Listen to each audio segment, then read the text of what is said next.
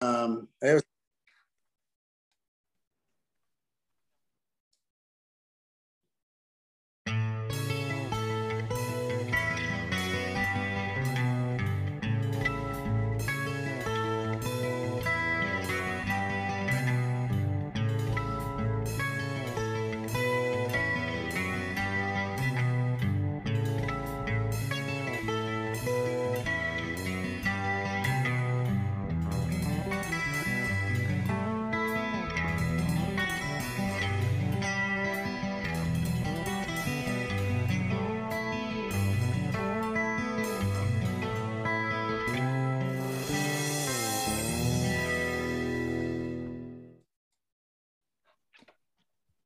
Love that intro, Dan, don't you? It's just I- amazing. Absolutely. Hey, everyone. Welcome to episode 10 of the Power Play podcast, sponsored by Power Play Sports. We welcome everyone, wishing everyone an early happy new year. I am Michael Ledoux. I am the Dan Dallin. I'm Cameron Dallin. And I'm Trey Ledoux. Awesome. Uh, the opening music is provided by Tony Solari School of Music here in Watertown, New York. Tony uh, Solari School of Music, schooloftone.com is their website. So, welcome everyone to the Power Play podcast. I hope everybody had a great uh, Christmas. We had an awesome interview with Jamison Coyle of the NHL Network just before Christmas, and I hope you all got to t- tune in and see that. However, we are even more fortunate today because we are in the presence of greatness, quite honestly, a 400 victory champion, the head coach of Syracuse University, has 17 pro players playing in the women's professional rank, uh, ranks. He's been at SU for 12 years. Prior to that, he was at uh, St. Lawrence University. Love that. Love to see that. Trey's got the hat on. Welcome, Coach Flanagan. Thank you for having me. Yeah, I like that intro music too. That was good. That's a local guy up here in Watertown. He uh, he actually wrote it for us so we wouldn't get in trouble with any uh, copyright infringements on other people's stuff. All right. Well, thanks for having me on. How's everybody doing? Doing wonderful. Yeah, pretty good. Trying to stay healthy or get healthy again. Either way. Yeah, it's it's uh, pretty scary times. We're kind of running into a little bit of the COVID issue here um, with a couple kids, but eh, it is what it is, right? Yeah, we just saw it. We Trey and I were doing some research on uh, on the world the the uh, World Juniors, and uh, the U.S. team had to forfeit last night. Yeah, yeah, that's unfortunate. I'm not sure how they're moving forward. Yeah, they said there was going to be a decision this morning. I know that uh, two players on the U.S. team tested positive, and they were doing a secondary test to make sure that it wasn't a false positive. And then I think the protocol was a two-day wait, but I don't know. We'll see what happens, I guess, because that would really be that wouldn't be good for Team USA. That's for sure.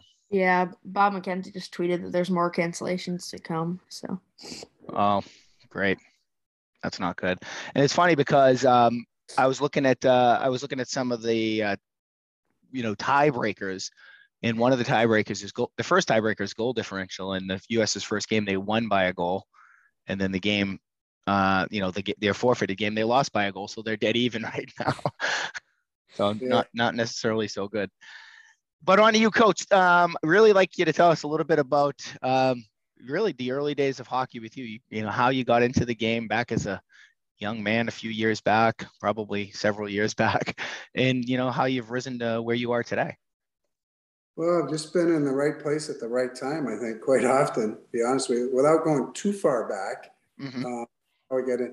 I had played, grew up in Canton, played high school there, and uh, played at Kent College, played at St. Lawrence, graduated in '80, and then I uh, I, I got to get out of the North Country, so I uh, I ended up living in Denver for a while.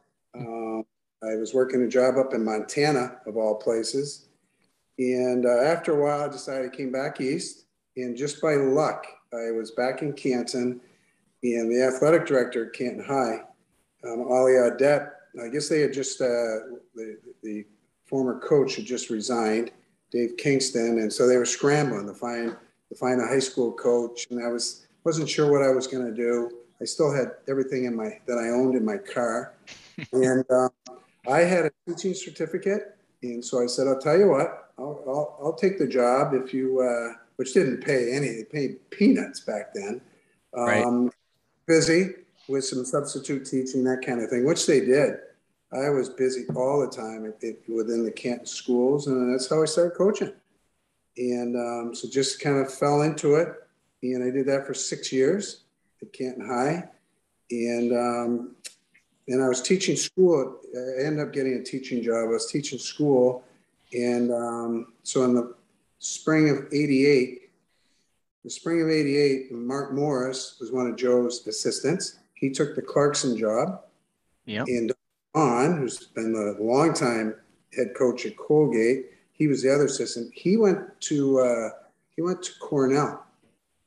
And so within a two week time frame, they Joe hired two new assistants. He hired me and Wire, and uh, that's how I got my start. And I I literally thought that uh, you know get my master's paid for, see if I like college coaching, and I can always go back to teaching that kind of thing. And uh, here I am, you know, thirty some odd years later. Um, so that's how I kind of fell into the college game. Joe just was looking for someone and um, I, I, did get my master's. It took me about four years, um, but I really fell in love with the, the college game. I, I, I like the, the kids that, you know, they're all motivated. You know, I was on the men's side for uh, 11 years working with Joe Marsh, you mentioned earlier, and uh, he was a great mentor. And, um, you know, it was tough, life on the road. I, I got married a couple years in, had three kids, and it, it was tough because you traveled right. a lot and, um, and as much as I loved what I was doing and working for Joe, um, I think my quality of life with my young kids and just the traveling was tough. And all of a sudden, once again, I fell into it. St. Lawrence was looking for a head women's coach. The program was two or three years old. And um, I guess I'm in the right place, right time. And it was perfect for me with the transition. I didn't have to move and now I would be able, I'll have assistants that, that can travel, not that I didn't. Um, right. But it was perfect. And so I just kind of transitioned down the hallway, literally, of Appleton Arena. I just picked everything up and moved down the hallway. And um, I did that for nine years and had a lot of great kids. And we had a lot of success. And I think that that led to some job opportunities, Syracuse being one of them. And so after nine years, Syracuse called. They wanted to start a program. It was kind of innocent at first. They were, they called telling me they were starting a program, wondering if we would schedule them. And um, I get talking to the administrator. And I'm like, well, who's going to be your coach? Are you going to be a bona fide team? I want to play you. Team, we want to help you.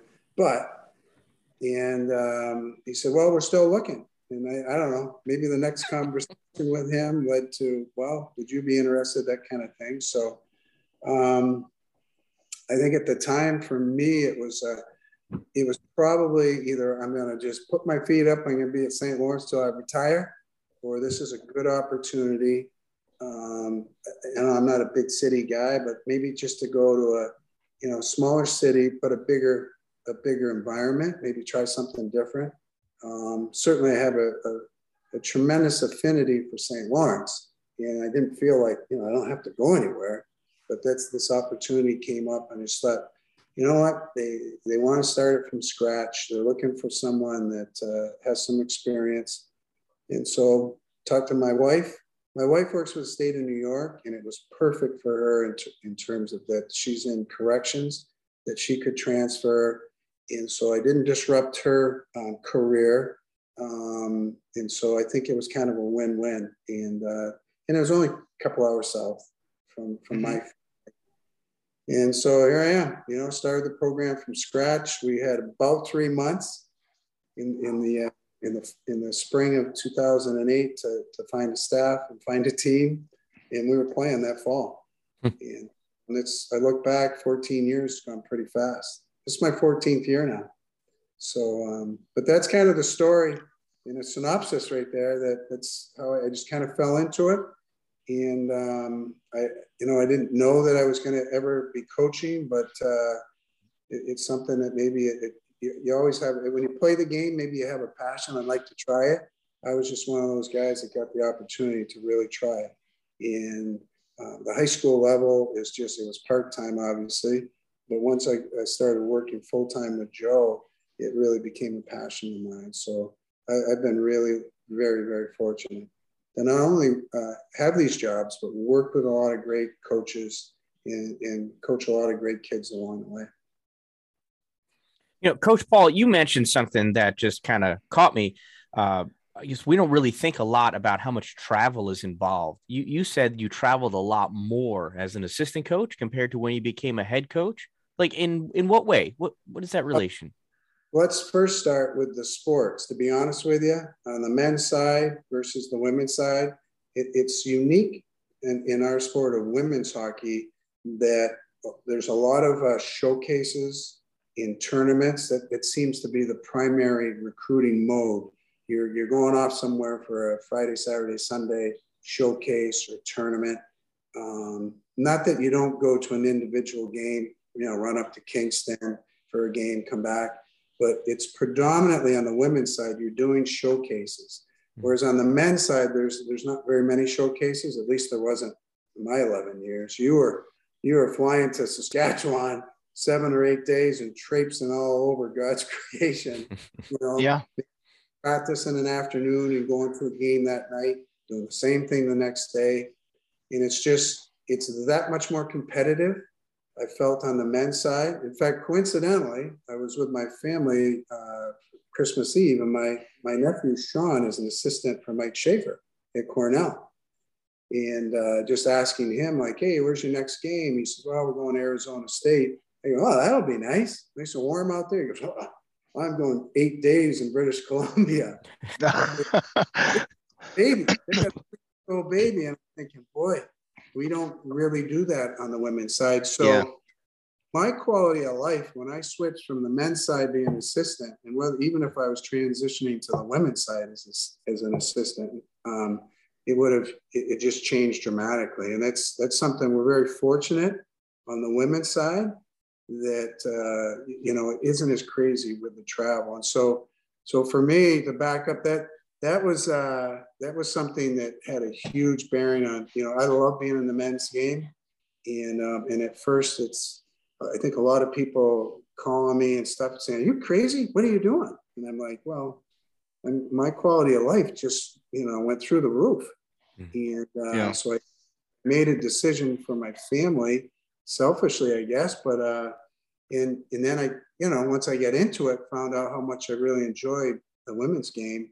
Um, I never looked back, but it, it is something where, you know, um, I think initially I did a lot of travel as a head coach. Um, I've been pretty lucky here at Syracuse, especially the last 10 years. I've had real good assistants. I've done a lot of, a lot of, you know, a lot of the traveling, a lot of the leg work. But uh, it is a little different. Um, and, and that's all. And hopefully that explains. Yeah. It's it, coach. It really seems. It seems like, and I kind of looked at your roster and, and and follow you a little bit, and follow the and follow the Saints and, and Clarkson, and it seems it, maybe I'm wrong, but it seems like when I look at uh, men's college hockey, because of you know because of the majors junior status in Canada, and they're in a you know the, the fact that they're not eligible to play college hockey if they play major junior hockey, those guys uh, tend to recruit out west a lot at DBC, JHL, and Saskatchewan and stuff like that. Whereas it seems like a lot of the women's um, recruits come from Ontario, really, Ontario and Quebec mostly. Yeah, you're spot on. Um, so, in our sport is predominantly heavy with Ontario and Minnesota. Mm-hmm. back to the, if, if you look at the numbers, um, for instance, I, am not sure how many high school girls team in New York now because it's been growing, mm-hmm. but let's there's 20. I think in Minnesota there's like 180, just to give you. And then right. you look at Ontario. Ontario, I think it's from ages six to 16. They have as many kids registered playing girls and, and women's hockey than all of the United States. I mean, it's it's crazy. So those are the two hotbeds, and it's mm-hmm. easy us geographically. Obviously, we migrate to, to Ontario. In Syracuse, for instance, has a real good name. You know, it's well yeah. known Ontario that Syracuse, oh, you know, football, basketball, hey, you know, we're trying to make it more yep. women's hockey. But uh, and so, and I think with St. Lawrence and Clarkson, you're, you're 20 minutes from the border. And obviously, Ottawa and anywhere in Quebec is just a hotbed. Mm-hmm. Um, so that I think that's why you see a lot of the Eastern teams, and even some of the better WCHA teams have Ontario kids. Um, but those are the two hotbeds where I think in the men's side, yeah, kids gravitate, whether it's USHL, which has grown so much and is all over different states. Um, there's kids playing all over California. And we do have, there's women's and girls teams in California, just not as well uh, firmly entrenched yet um, in, in, terms of what Minnesota has and what, what Ontario has. Yeah. Tell me, you know what I was I was curious about like what's what's the difference between coaching at a school like SLU, which is a real small school, versus coaching at a school like Syracuse, which is a really, you know, it's a big school. Is there is there a difference in funding or is there a difference in you know uh, your access to recruits or anything like that? Is, is it a different environment? Like what, what you face versus what chris wells faces i guess maybe. Well yeah if that's the comparison um and, co- and by the way i coached i coached chris when he was like a little tyke i coached yeah. him in high school coached i coached his son bobby a little bit so i know him pretty well i'm Literally. sure um well, I think for starters, you, you, you know, you're familiar with St. Lawrence, whether it's St. Lawrence, Clarkson, you school, you know, you look at Colgate, RPI, uh, Union, where there's smaller enrollments, where, where, you know, hockey's the big ticket. Hockey is like, that's, it's not just, you know, the kids that are on campus, the, you know, students come yeah. to the, they're, they're town teams. Yeah. And you know, at St. Lawrence, we, you know, as much as you wanted you know, a great uh, backing from the students. You knew you were going to get that, but the townspeople, like yeah, the Montreal Canadiens, can't New York, really. Right. I think that that's that's something that really separates. Like you, you know, you really had a feeling, and our kids always felt it. Like, hey, you know, you look up and there's a lot of townspeople at our games. Back we were getting seven, eight hundred to a Dartmouth mm-hmm. Harvard game, and that's pretty good on the women's side. And uh, so a lot of notoriety throughout the campus, throughout the community, where in, in, in terms of the support, you know, it's, it's a little different how they funnel things at a smaller school. I just know like operating budget there, just, you know, we always had what we needed, but it is different. You know, everything's coming out of a main fund, so to speak. You know, that's how they kind of do things. Where now at a bigger school, it was for me, it was like, wow, what a difference. How you know, football and basketball fund everybody else here. Everybody. Yeah. The mm. department has to be self-sufficient. And so, uh, you know, we need football to do well because that's the big breadwinner. And, you know, it seems to me that everyone around here is crazy about basketball. I love it that they have such a following, but uh, football drives the engine. But those two sports fund everybody else, all our everything. And yep. so, from it's a totally different perspective. And you think, wow, those you know big schools got all kinds of money, but they still have to, you know, still have to make the bottom line. Mm, and yeah. so I think the real difference that I have found here is a lot less notoriety. Not that Central New York isn't, you know, a hockey hotbed. There's a lot of great, particularly on the men's side. There's a lot of kids playing college hockey right now. There's some pros. Um, the Crunch draw very well. And you know, you get down there and there's six thousand people. It's like here's all here's some hockey fans, mm-hmm. but it's been I think tougher just generating that notoriety for the sport. Whereas St. Lawrence, it's there. It's yeah. there. Classic facility, you know. It's and they just put twenty million into it.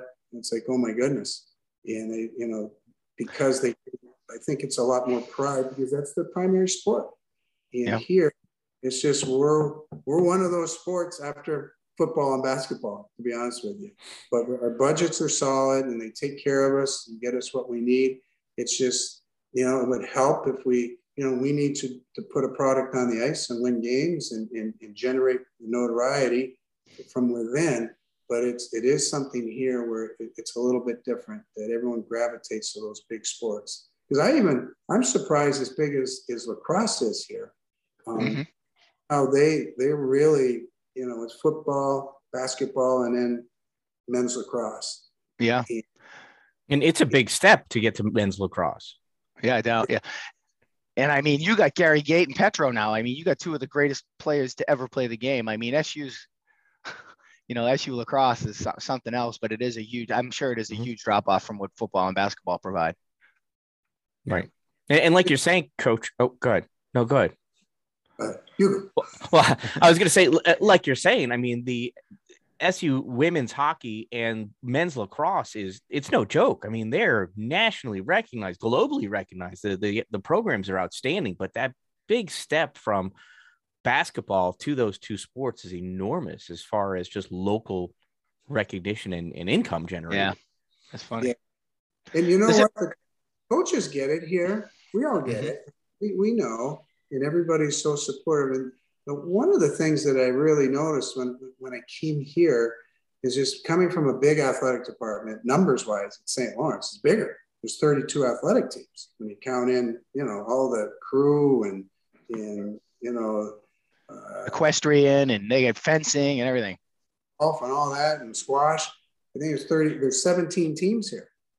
And so, you know, you get to, I actually gotten to know the coaches better. And I think from day one, since I've been here, I, I'm just blown away how great the coaches have been. Um, I become, you know, my office right next to Gary Gait for quite a while. He just moved upstairs um, recently, but just how, you know, how good they are to one, they've been to, to me, but to one another. And there's a really good camaraderie here. Even, even Dino and, and, and Coach Boeheim, you know, they're always supportive. Um, and there's a really good camaraderie, which was a little tougher at St. Lawrence. You'd think the, the opposite. It just, but it's, there's so many new coaches always cycling through at St. Lawrence and a lot of the sports. I don't even, you go to a meeting and you know half of them. But here it is something where they've been, they've been great to me and to my assistants and our program. And, you know, but at the end of the day, yeah, we, we recognize, you know, who's, who's bringing home the bacon, so to speak. And you, you get it, you understand it. And that's why we always cheer. I mean, I love the football team anyway, but you cheer for them Yeah. that is so much of the resources that we have to work with starts with them. Mhm. And, and the other thing I, I alluded to a little bit earlier, but we found out my wife and I with, with basketball, I, I, I knew it was always a big program here, but it's the, the school and the students and everything. But this whole area, like people drive in from an hour to go to, like, you can't go to a restaurant. If they're on TV, we found out rather, don't go out to go to a restaurant that has TVs because you're not going to get in if, if basketball's playing. I mean, it's a great time to go to the supermarket because nobody's there. Nobody's there. I, you know what? No, you know what I was wondering, Coach, is um, with all, with all of those sports, they have a men's and a women's program, and they're both successful in, mo- in well, football not, but many of the other sports like lacrosse and basketball. There's no men's program on the on the hockey side. Do you foresee a men's hockey program, Division One hockey program at SU in the future? Well, I, I, I do think a little bit of that goes back if you if you really look into delve into the, the athletic department history here, which I've done a little of since I've been here. Um, you know, obviously Title IX, Mhm. uh, and we don't want to get into that Title IX conversation, but uh, you know, I think that some sports were dropped on the men's side. They've added some sport. I think that we're the newest. We're 14 years old. We're the newest sport. Um, softball before us, and so right now it's it's a, it's seven and 10 or seven and 11. Maybe there's 18 here with with cheerleading, but there's only men's sports here and 11 women's. I think that's what it is. Wow. Uh, 18. But to make make progress towards Title IX, they've had to be pretty creative. And you know, we're the only school in the ACC that doesn't have a baseball team. And maybe a little bit of that could be just the weather here, but I mean, Yeah. they always had it before, and I think that's tough. And wrestling was, you know, they, they got rid of wrestling, and so when they started women's hockey, that's when they dropped men's and men's and women's swimming and diving, and they they said that was because of the, the magnitude of having to, to redo a facility. It was millions and millions, and so without getting delving into it too deep, I, I do think that softball and, and women's hockey um, arrived to help with their progress towards Title IX. Um, any, any school that receives federal funding, even though we're a private university, we receive federal funding, you have to kind of abide by, you know, you know the, the law, which is, I think Title IX is 1972 or 73. So with that said, um, with a men's team. They have a men's club team here. Mhm. Uh, but I think moving forward, unless there's somebody like uh, Terry Pegula that, that started everything up at Penn State, um, I mean, just incredible funding uh, because, especially now, I think with the, the last couple of years with the pandemic, um, they're trying to do some, you know, upgrade facilities here for all sports. Yep. And I think that thing, you know, to all of a sudden, I mean, do I think that, that men's hockey would go here? Oh, it's it would be it would be a winner. I think it'd be great. Um, but I think financially they're just not ready for it. I'm, I'm not going to say they'll never have it here, Mm. but I ways off. I think there's there's a lot of recovery from this pandemic to get through the next few years. Uh, build some facilities for existing programs before they would think of probably doing something.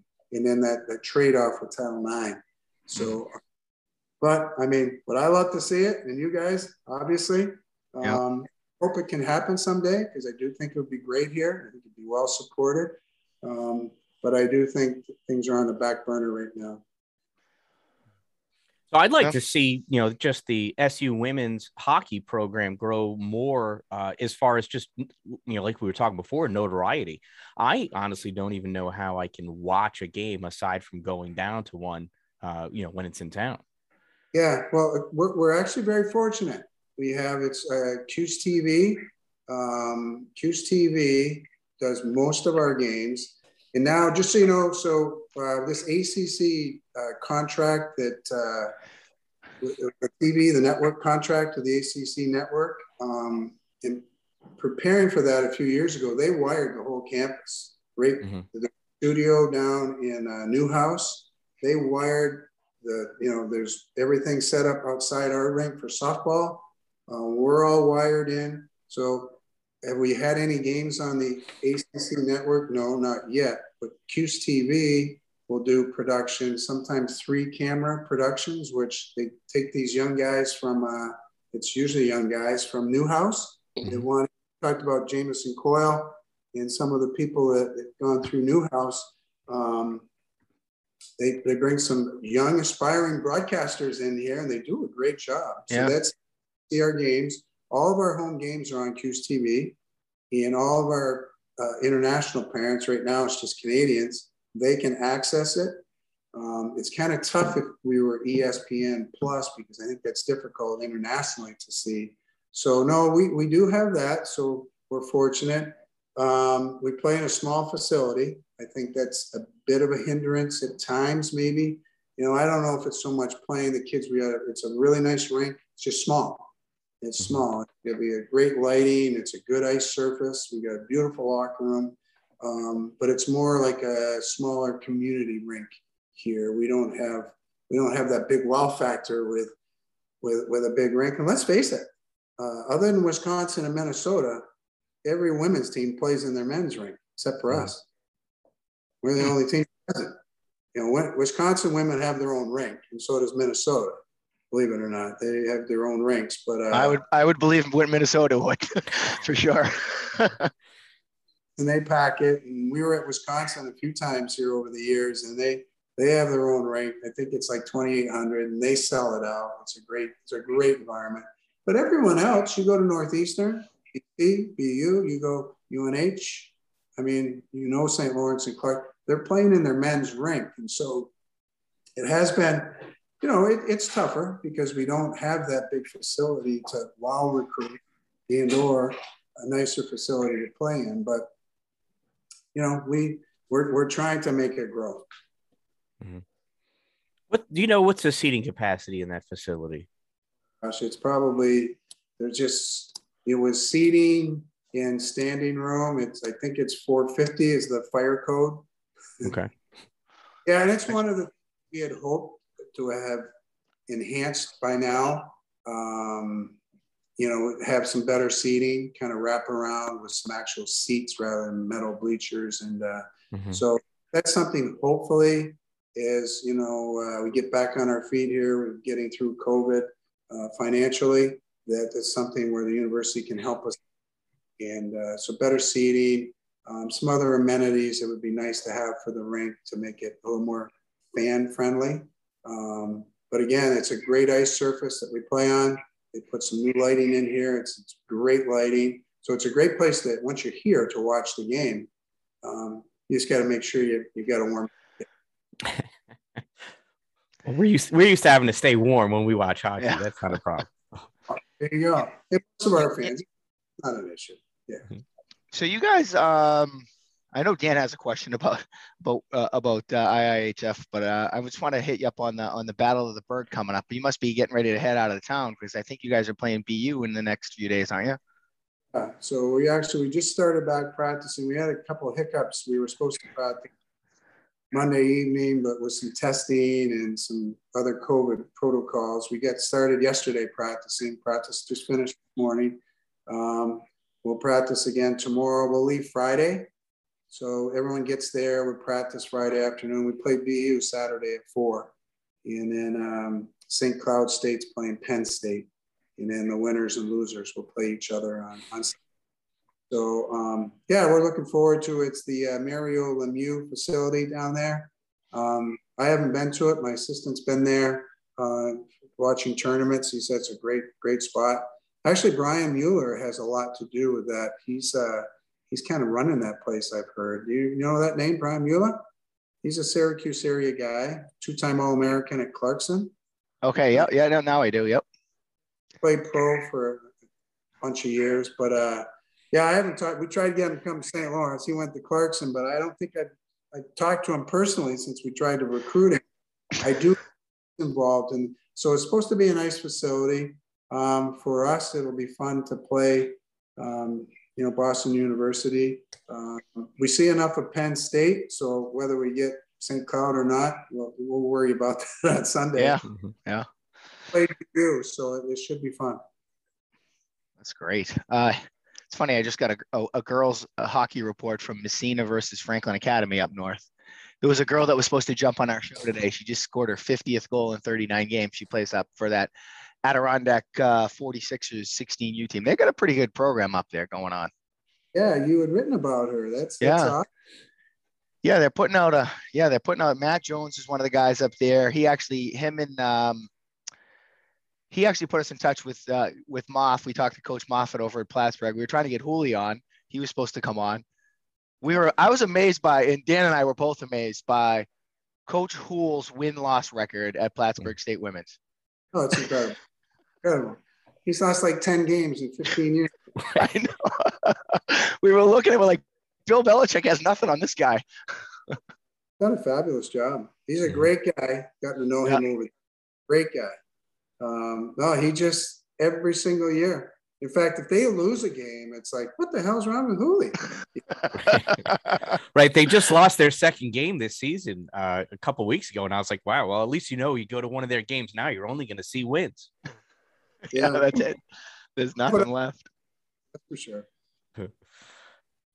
So if you could give him a call and let him know that we'd love yeah, to talk to him, we, that'd be great. yeah, Moff, Moff was on forever. We we talked to Moff a lot. He's like, well, we'll get him on, and he's responded to us, but he's always got something. I think he has kids and playing and all kinds of other stuff going on. So he's a good guy. We actually worked together. Um, uh, let's see, 08 with the women's team. We were assistant coaches together, and um, so I got to spend a lot of time with Hooley yeah, so we were roommates, and uh, just a great guy, a really good coach. Uh, he'll have some good stories. I'll uh, I'll shoot him a text, tell him he's got to get on. He, will be funny. Yeah, well, I mean, if you figure we got if we, could keep Chris Wells under control for 35 minutes, I mean, I watched two years ago. I watched Wellesley pull his goalie with nine minutes left in the third period in a women's game. That's his favorite. He, he loves that stat of how many minutes at the end of the year he's goalie if they scored, they wound up scoring. You had a power play, you know, five on four, pulls his goal. He's down like 4 1, nine minutes left. He winds up getting a goal, making it 4 2. They still, they, I think they were playing Harvard. I think they still lost. I'm like, he's won. In his mind, they won because they scored. Yeah. All right. So, coach, I've got two questions one that may be controversial, and then one that uh, is just really supportive for women's hockey, I think. So, I'll start with the controversial one.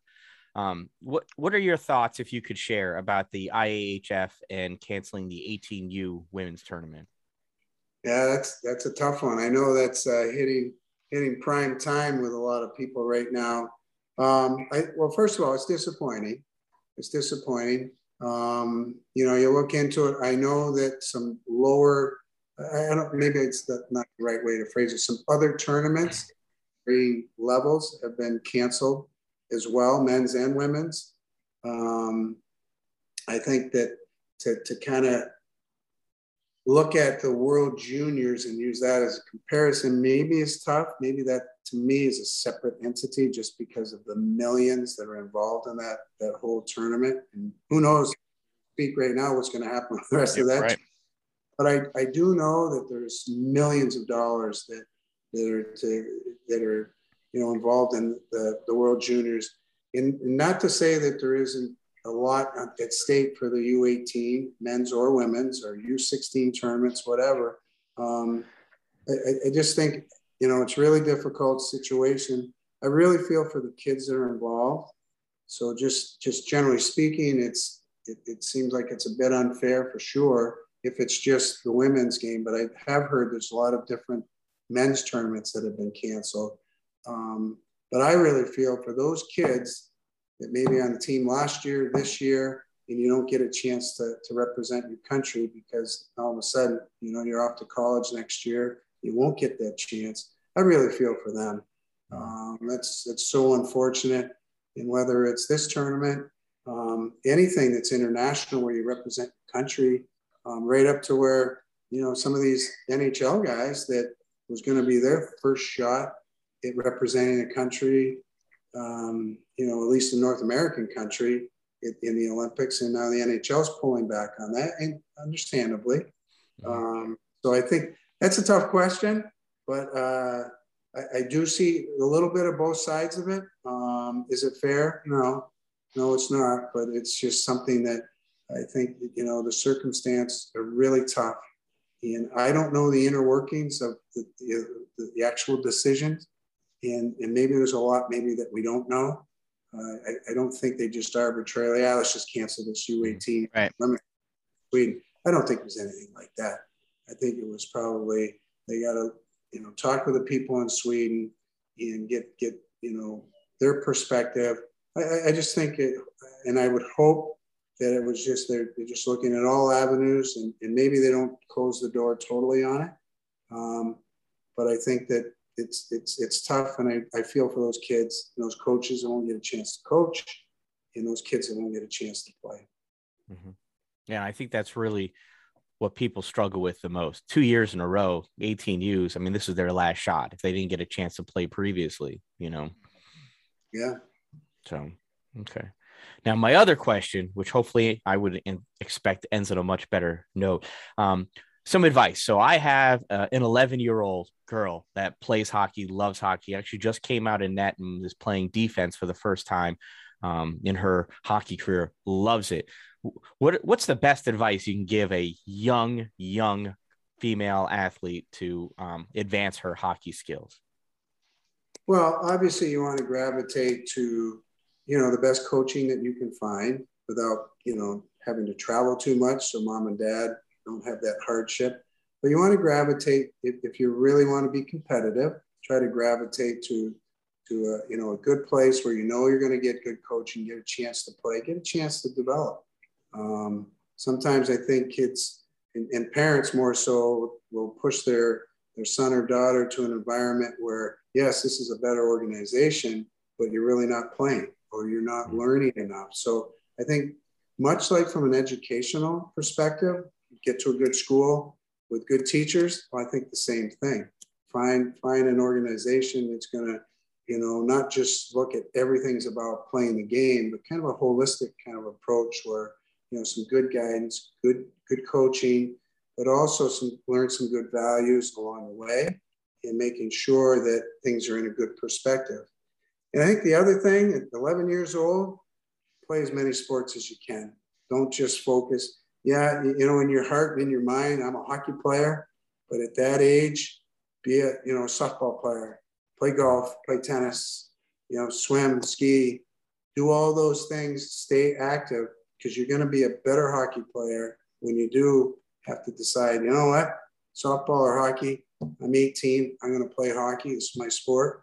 And I think that if you can play multiple sports and just be an athlete year round, stay active, you're going to be that much better of an athlete. We, we have found, at least here, the last few years, a lot of kids that, that specialized, they played hockey, you know, 12 months of the year. That's all they did. They went to camps and clinics all summer, and that's all they did.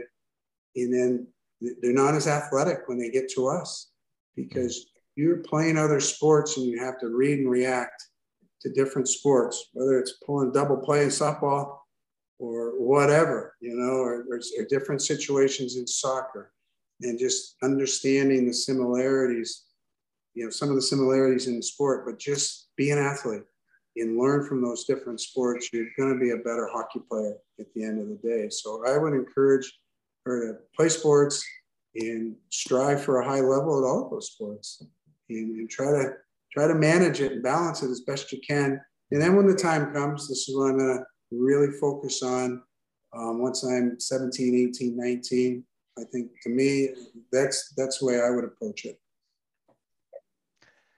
That great help? advice. Yeah, yeah no, great. it is. It, it really is. But we because we have we do have a, a, a pretty strong uh, you know girl hockey following. I, I, can tell you that between oh, because there's a lot going on between um, here and uh, Dan's daughter plays in Oswego and the Canton Blades girls team and the Adirondack 46ers and Ogdensburg. They kind of all stay in stay in touch with us, and there's a lot of stuff going on. So I'm sure a lot of people hear that advice. And, you know, being able to listen to coaches like you and, and Chris and just these different people, it's really a win. You know, one name I wanted to run by you before we let, let you fly here is, uh, and I don't, I, do you know Glenn Thomaris? Did you know Glenn Thomaris? Glenn Thomaris, absolutely. Absolutely. My yeah. sitting right over here, he worked with him at Potsdam State. Okay, yeah. I was just because Bobby and I coach together. Bobby helps me run the club program that uh, these two clowns who haven't said anything over here play for 14U. We run a, a, a, hockey program called Unity Hockey, and we do some, some summer stuff, just three tournaments in the summer. And I coach with Bob, and Bob's actually down. Yep, there he goes. Cameron showing you the shirt. Um, we actually practiced uh, down in in Syracuse at um, Meachem all summer long. We were at Meachem Rink, and Bob was with us. Bob Bob coach, but he actually relocated down there because Glenn's not well. I didn't know if you knew that, but yeah, he's battling. He was battling, I think, cancer. So looking at Brent, did you know he was? Yeah. Yeah. Yeah. Brandon said cancer, but I didn't know. how yeah. I think he's doing better now. Bobby went back down there. He was teaching up here uh, at Indian River High School, and he was uh, coaching hockey up here and then he just went to be closer to home. He's at, I think he's at, uh, I think he's at Horseheads now. He's uh, maybe down that way. Mm-hmm. Yeah, Glenn be a couple years older than me, but a Potsdam. Mm-hmm. Yeah. Um, and Clarkson guy. So I was Canton, I was St. Lawrence. Yeah. Um, he was coaching, I think, with Cap Raeder when I first started with Joe. I'm pretty mm-hmm. sure assistant coach back then at Clarkson. And then he went to Potsdam State, I believe, and then he went to Elmira and then back to Potsdam State. I think you'll get that right. Yeah. Yep. Good guy. Yeah. Yep. Yeah. Yeah. Bobby was on our podcast a few weeks, well, probably five, six weeks back now. We were shooting the breeze with him, and he was, yeah, reminiscing about as being a being a kid and being a rink rat, following his dad, you know, riding his dad's coattails everywhere. I wish going well. I hope he uh, he improves. I hope he's doing better. Awesome, Coach. Uh, anybody else have anything for Coach Flanagan before we let him go? Um, so I was looking at your roster and uh, I saw May Batherson. Is that sister of Drake Batherson? Sure is. Sure is. Yeah. She uh she's a great kid, pretty quiet. So they're from Nova Scotia. Um, and she uh she didn't talk much about her brother. You gotta kind of bug her about it. Hey, Drake had two and two last night. oh yeah, okay, whatever. Um, they're really close. Um, my assistant was just telling me yesterday how he was talking about he would he must have been interviewed as NHL Network or he was local. Yeah, just being interviewed on TV and talked about how he was proud of his sister who plays Division One hockey down Syracuse and Um, he was actually making comments regarding the question I was just asked about the U18 tournament uh, being canceled. So um, he's obviously a staunch proponent of, of, women's hockey, but he's, he's really close with his sister. So yeah, it's kind of neat. So we have uh, we have a couple other connections too. We've got uh, Anna Leschyshyn. You remember that Curtis Leschyshyn? Curtis, I remember Curtis. Yep. Daughter played here. Yeah. So yep.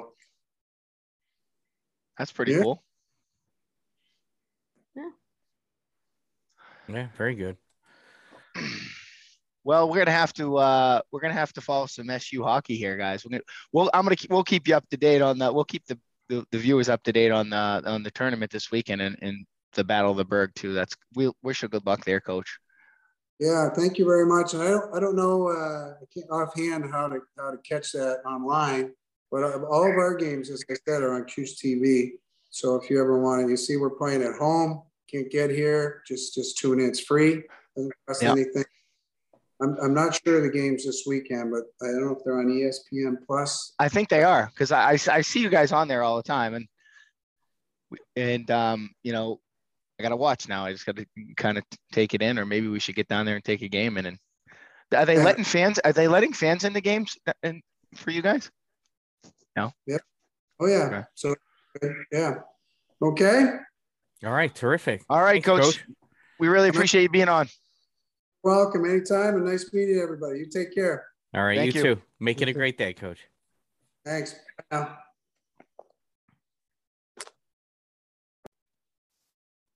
Excellent. Listen, I'm the more we talk to these people, I think the uh, more I'm gonna have to look into this Newhouse school. Yeah, it's pretty cool. Yeah. Hey Trey, who's Batherson? He's a senator. He's really good. Yeah. What's his name? Drake Batherson. And he yeah. and oh, so his sister plays at SU, obviously, right? Yeah, that's pretty cool. Oh, see if he's good enough though, Trey, he'd be able to chunk up some cash here, get SU a better facility so these girls can play. I know. I know. All it's right. pretty interesting. It was a. I mean, I was looking at his numbers. I mean, he's 400 over 400 wins. He's in the top. You know, I think he's in the top five college hockey coaches of all time and went on the women's side. So, and just a great guy to talk to. Yep. Yeah, definitely. That was a great interview. All right, where are we at now, Mike? Um, I was talking to the guys from Power Play. They wanted me to bring up the Battle of the Biscuit, that uh, 3v3 tournament that we've been talking about for the last few.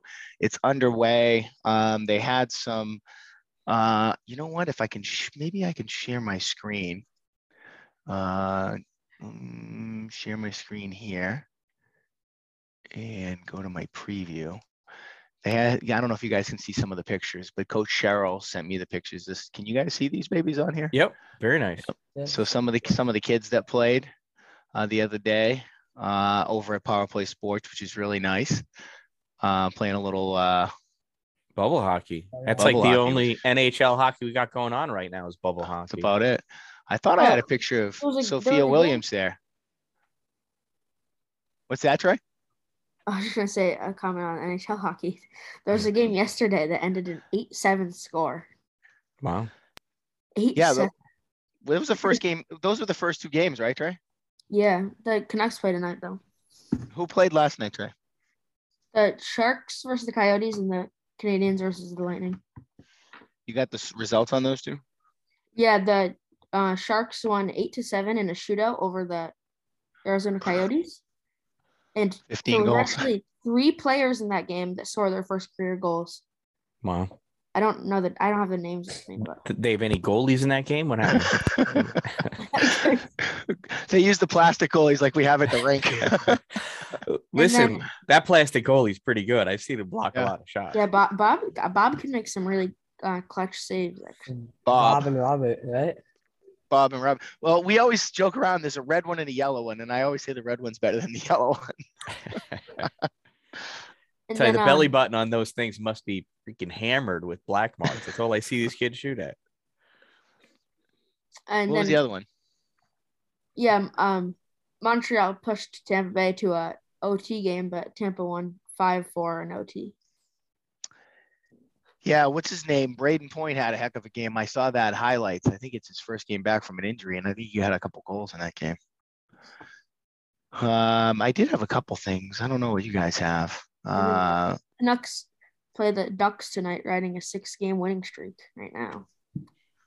yeah, that was it. Was it was probably not a good time for COVID to hit for um for the Canucks. Hopefully, they can pick it back up like they were doing before COVID. Yeah, I have some And- IIHF trivia questions. Oh, you do. Ooh. Some World Junior, What? tri- World World Junior trivia. Well, let's run with. What do you say we run with Trey's trivia Well, now? actually, it's more just inter- international in general, but All right. it's an Olympic question. All right, so which international team uh, won the World Junior World Juniors last year, and what was the score? Yeah, I got nothing. The world the uh, the World. Juniors last year was played in a bubble. There were no fans. The United States won the World Juniors, led by Cole Caufield, Bowen Byram, and uh, what's the name of the goaltender that plays for the Florida Panthers now? No, but Bo Byram's Canadian, but Ze- Trevor Zegras. Oh, Trevor Zegras. I meant Bo- Bowen Byram was on the Canadian team. Who's the goalie? Wasn't the goalie from uh, Florida? Spencer Knight. And the U.S. won the championship game two to nothing, I believe, against Correct. Canada. Yep. All right, nice one. Holy cow. Ta-da. Yeah. I'm a big, I'm a World Junior fanatic. It's actually my March Madness. A lot of people like basketball. My March Madness is the World Juniors. I just absolutely love watching it because you see all the guys that are either drafted to the NHL or going to be in the NHL and like college kids. It's pretty cool. All right, Cana- Canadian Connor Bedard scored four goals last night against Austria in a World Juniors game, tying the world record, the World Juniors record set by who? I, I well, I know one of the guys that did it. One of the guys is Mario Lemieux for sure. Nope, No, there's only one guy, one other guy. one other guy. Give me his, in- give me his initials. WG. W Wow, that's a tough one. Wayne Gretzky. Yes.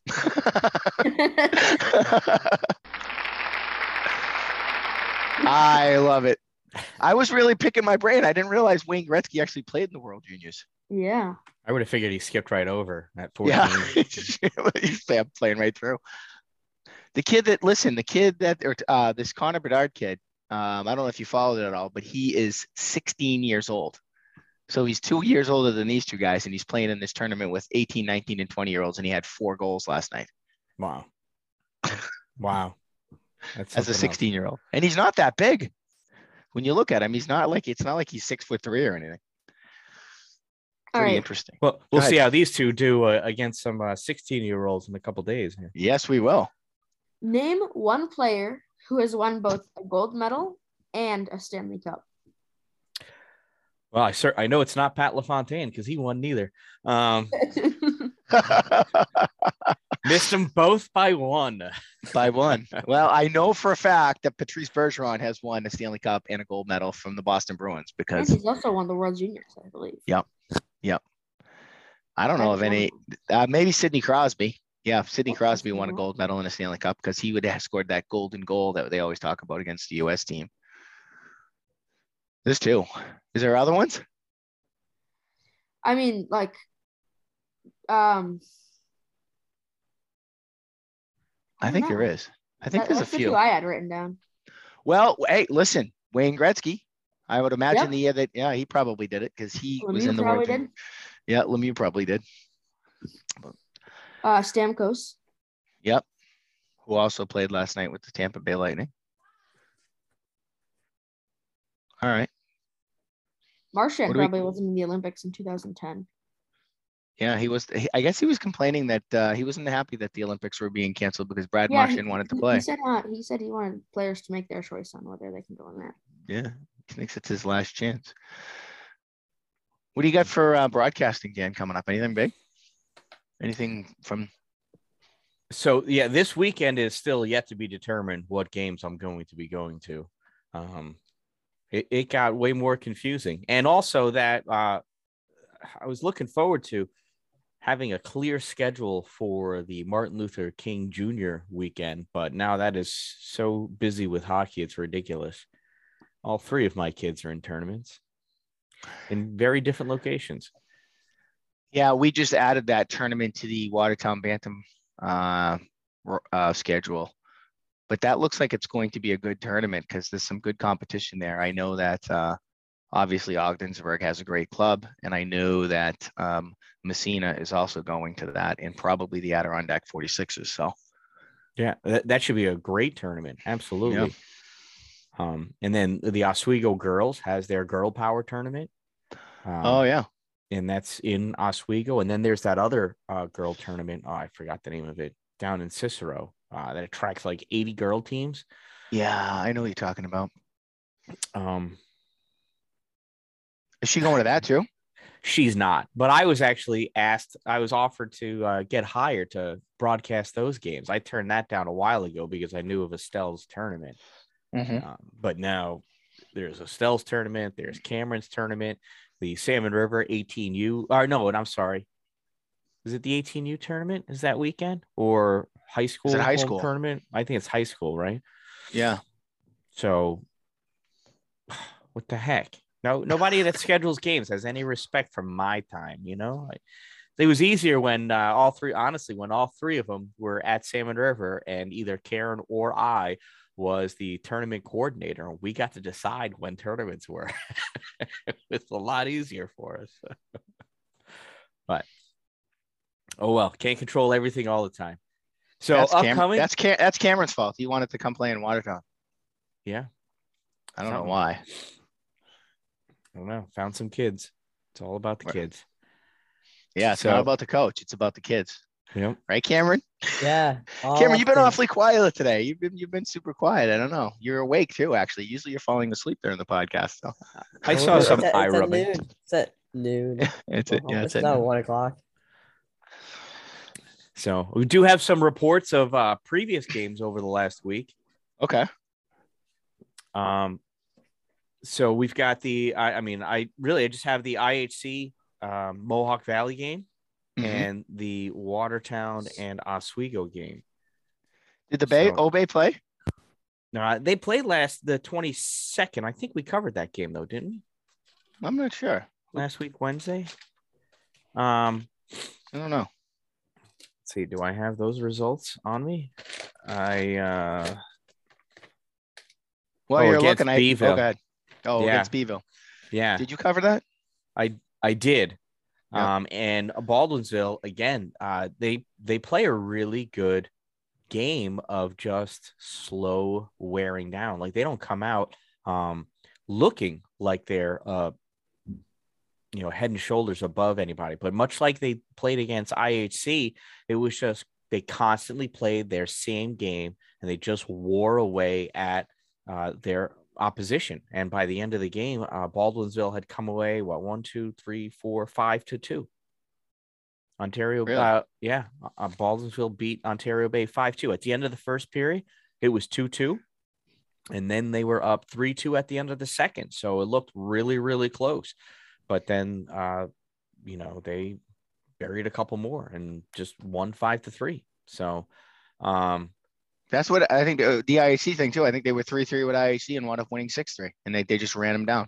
Right, just you wore know? them down. That's yep. it. So it kind of goes to say, uh, you know, I, somebody gave me some good advice or a tip that they had heard a long time ago. Um, it only matters if you win the third period. Yeah. So um, we know that we've had a lot of problems in the third period this year too. That's for sure.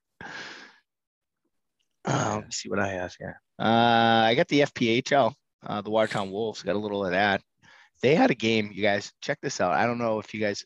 I know Carter Nethers went, so I don't know if you guys heard this, but they played Monday night and they were supposed to play a seven o'clock game. I think the game got started at eleven o'clock at night because they were playing the Danbury Hat Tricks, and the team's bus broke down on at least two occasions, maybe three. so the team wound up getting to Watertown and they played the game starting at 11 o'clock at night. And it's and it was funny because they were making uh, light of the whole thing that the first period was on Monday and the rest of the game finished on Tuesday, and they wound up winning uh, five to four in overtime, and they called it the Midnight Showdown. And the Wolves are actually playing the Delaware Thunder uh, tomorrow, Thursday, New Year's Eve at 7 p.m., which I think will affect our practice because I think we were supposed to have a practice tomorrow night. But well, we'll figure that out anyways. Wow, I look forward to those updates coming through Sports Engine later. You got anything on the World Juniors, Trey? Um, Aus- Austria lost to Canada. That was the only game last night, and they lost to 'em 11 to 2. And that was the game that Connor Bedard had four goals. Uh, Eleven to two. USA uh, is on the brink of elimination tonight against Sweden, who is very good this year. Mhm. Yeah. So yeah, it's gonna be rough. Yeah, that and like we were saying when we were talking to Coach Flanagan, who knows what's going on there? Those guys are in like Edmonton and Red Deer, and they're like playing in like a, I guess a quasi bubble. They can't have contact with anybody else. But now COVID reports are coming out of there like crazy. So the IIHF is probably going to be probably should have canceled this too. Um, Um, actually, just got an alert. Yep. Uh, Czechia has Mhm. forfeited today's game against Finland due to a COVID nineteen issue. Wow. So that's another win for Finland. Yeah. Yeah, I think they're undefeated, right? Finland's like either two and zero or three and oh. zero. Yeah, they just won against Czechia because they forfeit and yeah, not doing good. A little bit of college stuff. Not a lot going on right now because everybody's on break. You know, nobody's really been playing. None of the college teams have really been playing any hockey. I think stuff's picking up. Uh, like you know, co- uh, we were talking to Coach Flanagan. They're going to that tournament in Pittsburgh. I think a lot of teams are starting tournaments and play this this weekend, uh, even on New Year's Day. Uh, I know that um, St. Lawrence Saints face off tonight, which is Wednesday, recording date, uh, and they're playing uh, UMass Lowell, which is my home team from Massachusetts, UMass Lowell in Canton tonight at seven, and then they are playing um, University of Omaha, Nebraska, which is a very good program, believe it or not, and they're playing them on New Year's Eve. And then Clarkson had a men's exhibition game scheduled at the University of Ottawa on the 30th, but uh, I don't know if that's going off with the border being the way it is. And one more time on that Syracuse women's game, they're going to be playing in the Battle of the Burgh in Pittsburgh. They're scheduled to play BU on Saturday, January 1st at 4 p.m. And then they will, will play either Penn State or St. Cloud. So if you have a chance to watch it anywhere on what would he say it was Q's TV? Q's, Q's TV. Or, or if you have ESPN Plus, I think they're on there as well. Uh, Canton Yep. men's hockey, they're playing. Playing Skidmore in the Pathfinder Bank tournament. And then they're playing uh it, I think that's down in Oswego, so that's it. I don't have I have the IHC Mohawk Valley game. Uh you called that, Dan. That was uh, a 6-2 win for IHC, their first uh, regular season victory um on 12-22. Uh, and that was a that was a fun game. That was a fun game to be part of, and it was nice for uh, Coach Adam Roberts to get his first official win as a high school coach. That was pretty cool. Yeah. Um, another thing about the World Juniors. Yeah. Um, i- if Czechia has to forfeit their game tomorrow against Austria, Austria will actually make the quarterfinals as the bottom seed because everyone's having to forfeit games, which is just crazy. Austria, who just lost 11-2 to Canada, is going to make the Yes. quarterfinals. If Czechia has to forfeit their game tomorrow, Wow. that's crazy. I don't have a lot of other reports. Uh, I do have. I don't know if you guys have anything. I have the Watertown White team playing uh, this past weekend um, against Ogdensburg. They they played in the Bay. Watertown 14U Whites played in the Bay on Sunday night. Um, report from Bray Nutting, five three final. They lost. Uh, good, great game played by Aiden Perry in goal. And then the Watertown 14U Red team, that's Cam and Trey's team, played against Oswego, a team they had beat 7 4 earlier in the season, and they lost a hard fought game 5 to 2. Uh, it was a 3 2 game going into the third period. Uh, Watertown was on the rebound after being down 3 to nothing. two to nothing. I'm sorry, and then three to one. Uh, and played really well, quite honestly. Outshot their opponents, uh, but um, Dan, I think you have the line of the game because I know you uh, you called it and you have the stats, and I think we were destroyed by essentially three players. Yep. Maybe you can add some color to that. Three players, absolutely. And you know what? I just misplaced my sheet. Where the heck? Oh, wait. Nope.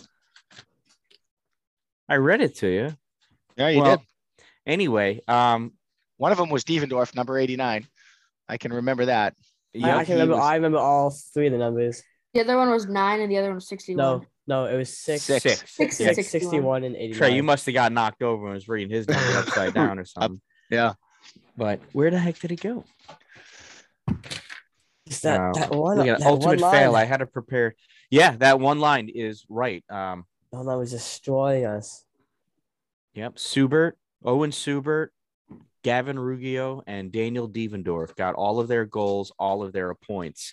And um, if you look back, uh, I almost feel bad. Like some of my um, commentating or video is giving away an exceptional amount of gameplay for um, other teams to scout the uh, Oswego 14U Red team um, Right. because they uh, they collapsed. Um, they were triple team some of our players um, whenever they had the puck or were on the ice even. Yeah. Um, yeah.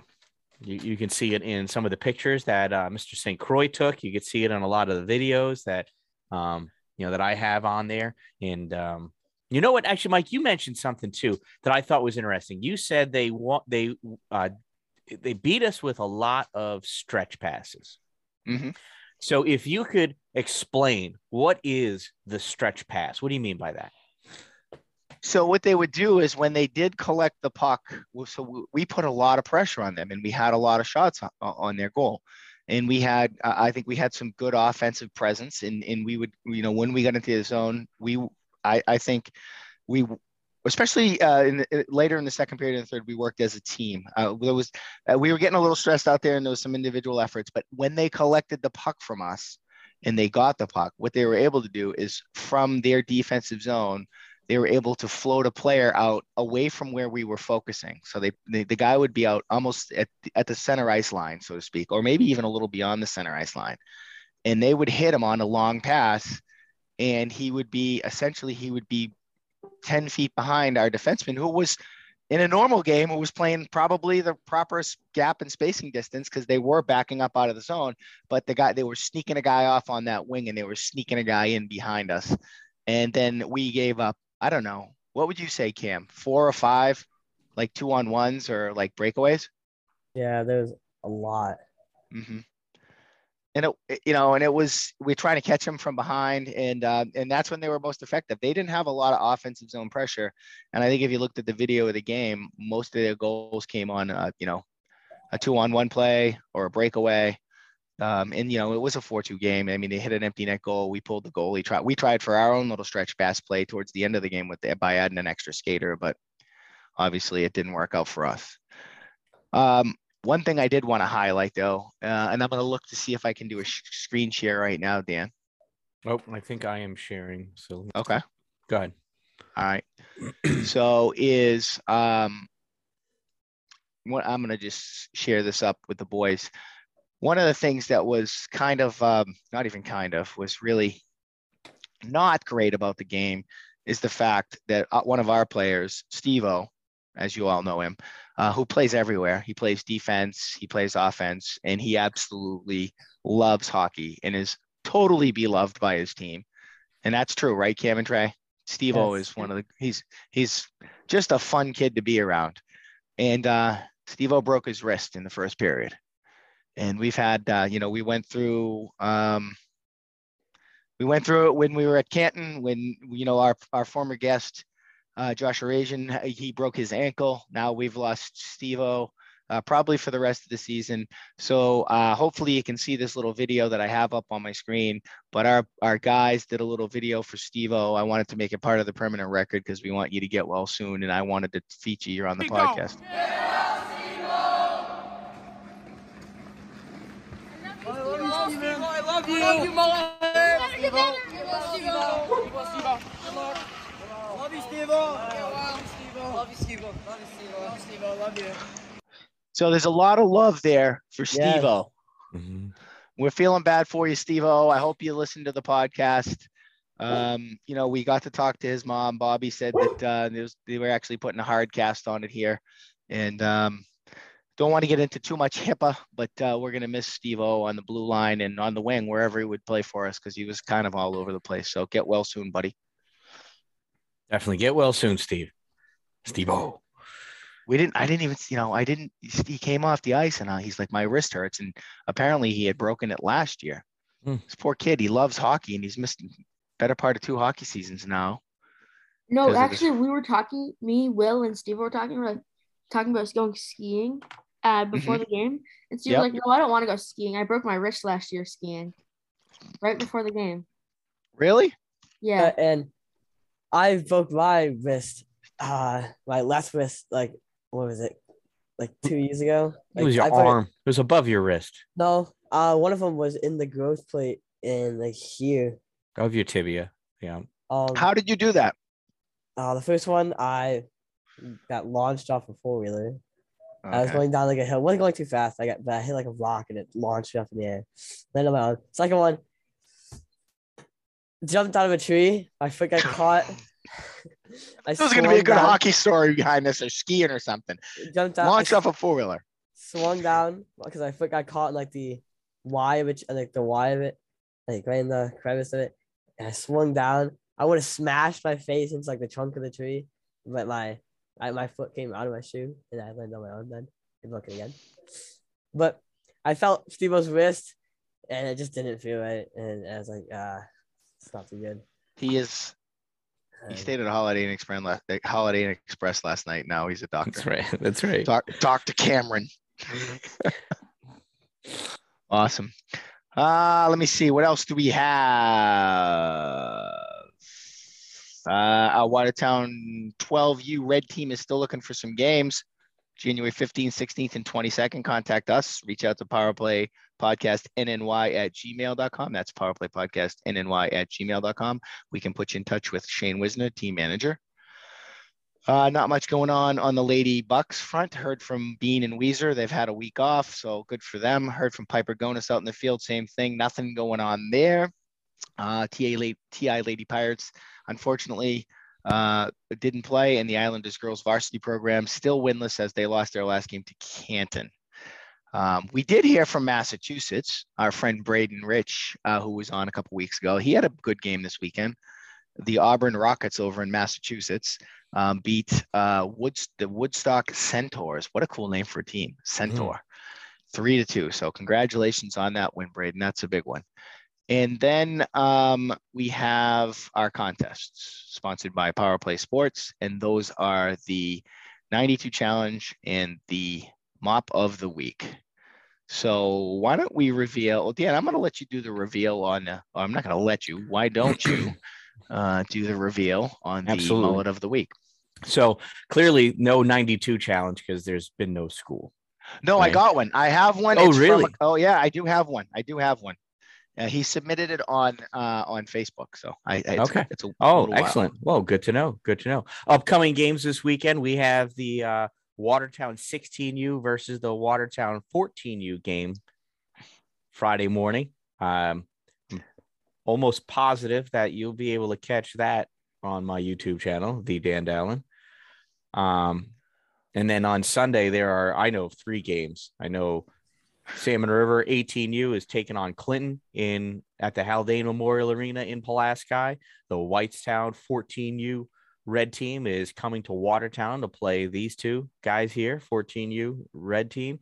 And the girls uh, 12U Oswego team will be playing against Lysander's tournament bound team at the James P. Cullinan skating rink in Oswego. That is the other rink, as we call it in Oswego. There are hardly any stands. It is ice cold, um, and there's no Wi-Fi. So, if I'm there though, I will be able to broadcast that one from my phone. So, anyway, that's this weekend coming up. Now, as requested by Mr. Michael Ledoux, our mop of the week. goes to uh, one of the nicest kids actually that I've ever met uh, playing hockey. This kid, um, everybody that has me, he's, super polite, uh, true gentleman on and off the ice.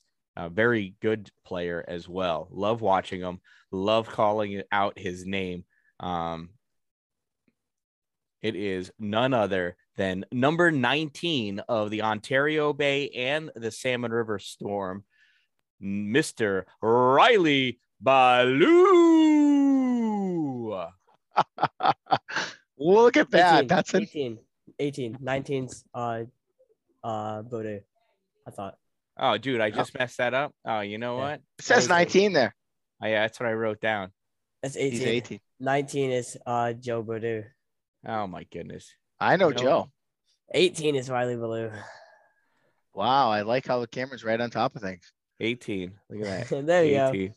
Number 18. There you go. Don't let these guys start drawing. Whatever you do, Dan. All fixed. All fixed. All Number fixed. 18. Riley Barloo.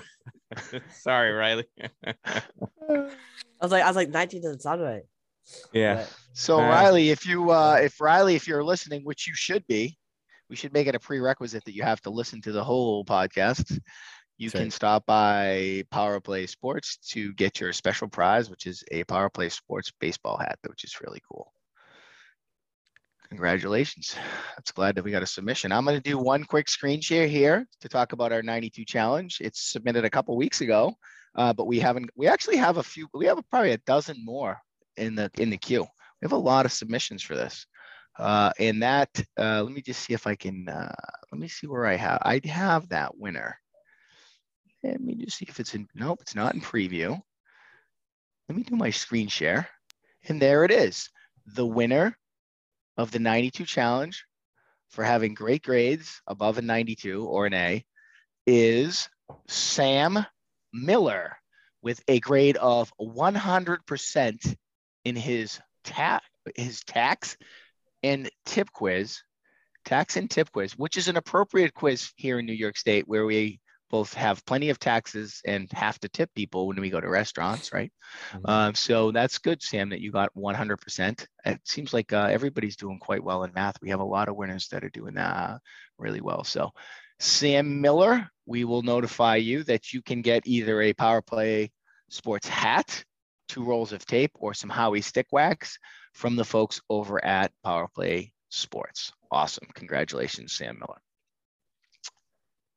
And I think I think that's it, guys. I don't know what else I have here. Do you guys have anything else, Trey, Cam? I think that's it. Yeah, I think we're all good on my end. Looking forward to uh next week. We have some more interviews lined up. Yes. We have uh, Brooke Terry, who is actually playing right now. Uh, she is a 16U player from the Adirondack 46ers program in Massena. In Massena or, or Franklin. I forget which high school team she plays for. But, anyways, 50 goals in 39 games. She has 50 goals in 39 games at the 16U level with that team, which is a quite competitive team. Uh, that matches the legendary Wayne Gretzky, who scored the fastest 50 goals in NHL history, 50 goals in 39 games as well. And he did that, I believe, against the New York Islanders. I think he scored his 50th goal in his 39th game against the New York Islanders back when they were going neck and neck for Stanley Cups. And Yeah, he, had, he had 45 through 38. Yep. And then a five goal game. against the Islanders, right? Yeah. Yeah. Appreciate But uh, that. that, those were the good Islanders, though, uh, the Dan Dallin. Those are the Islanders of. Uh, I, I think he might have had five goals in that game, but I think the Islanders still won the cup that year. I, I think they beat the Edmonton Oilers. so, Yep. all right, we'll turn it over to you, Dan, for our sign off. All right. Well, we appreciate everybody being with us here. Don't wait for it to be a good day. Make it a great day. Great everyone. day. All right, everyone. Thanks a lot.